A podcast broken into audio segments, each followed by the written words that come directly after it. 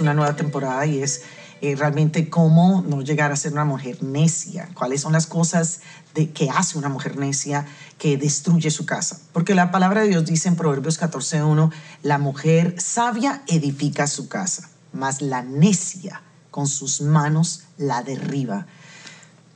Como mujeres lo que más amamos y lo que nos hace exitosas es nuestra casa.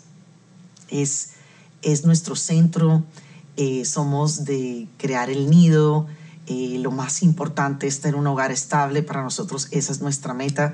Eh, para los hombres de pronto son un montón de éxitos a nivel profesional, aunque las mujeres nos han metido muchísimo el cuento de los éxitos profesionales, lo cual sí, tenemos propósitos, tenemos cosas para hacer, tenemos ministerios, pero si nuestra casa funciona mal, si nuestra casa se derriba, eh, somos las mujeres más fracasadas de la vida.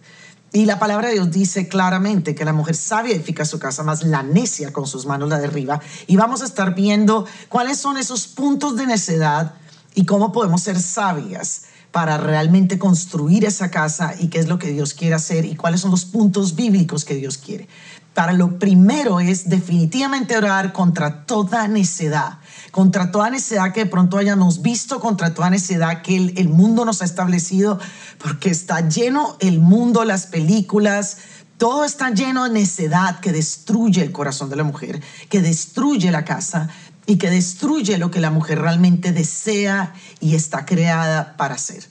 Dios te conoce, Dios sabe lo que necesitas, Dios sabe lo que te llena, Dios quiere edificarte, levantarte y quiere hacer de tu vida una vida muy feliz y tiene unos tips claros.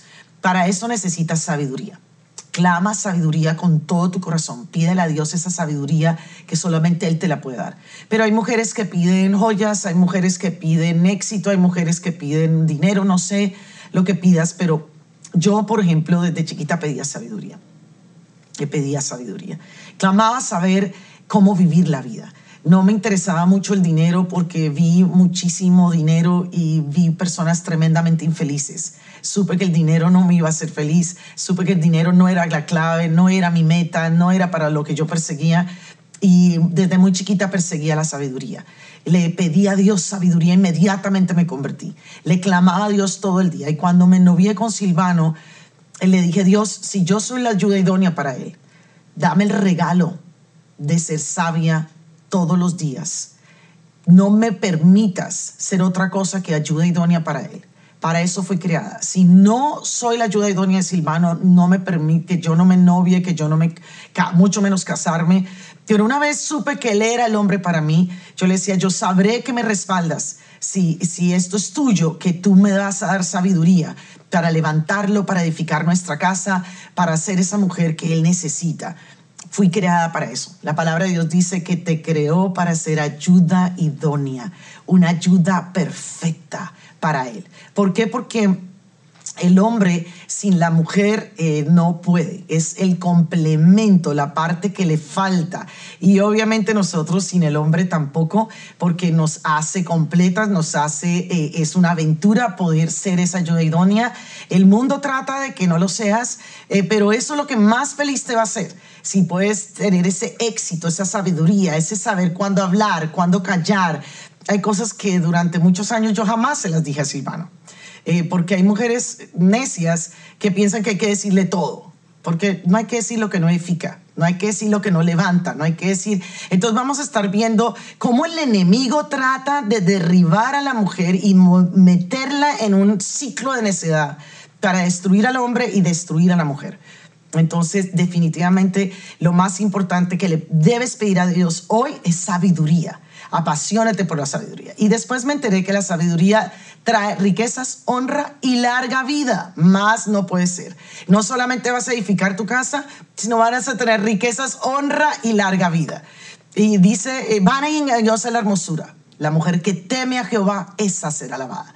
Y la sabiduría es el temor al Señor. La sabiduría es el temor al Señor. Cuando te metes con Dios, cuando aprendes de Dios y obedeces a Dios al pie de la letra, estás llena de sabiduría. Y cuando no funcionas por hombres, sino para Dios, estás llena de sabiduría. ¿Y qué es lo que va a pasar? Te va a honrar tu esposo te va a ver increíble. Vas a ser fascinante todos los días de tu vida. Y yo sé que todos los días tu esposo va a decir, esta mujer es una joya. Dice que vale más que las joyas preciosas. Entonces, pide sabiduría, apasionate por la sabiduría. Todos los días dile Dios, dame sabiduría, muévete en mí y rompe toda necedad. Y escucha el Transforma tu vida que viene, porque vamos a hablar necedad tras necedad, cómo cortarla y cómo darte tips para ser la mujer más sabia. Y vamos a edificar nuestros hogares y vamos a ser felices y vamos a tener sabiduría, honra, vamos a tener riquezas y vamos a tener hombres tremendos y hogares como ni nos imaginamos. Entonces, métete en esta aventura conmigo, que espero en todos los Transforma tu vida y empecemos a orar por esa sabiduría apasionate como yo me apasioné y bueno, he recibido unos frutos increíbles. Te voy a enseñar cómo ser esa mujer sabia.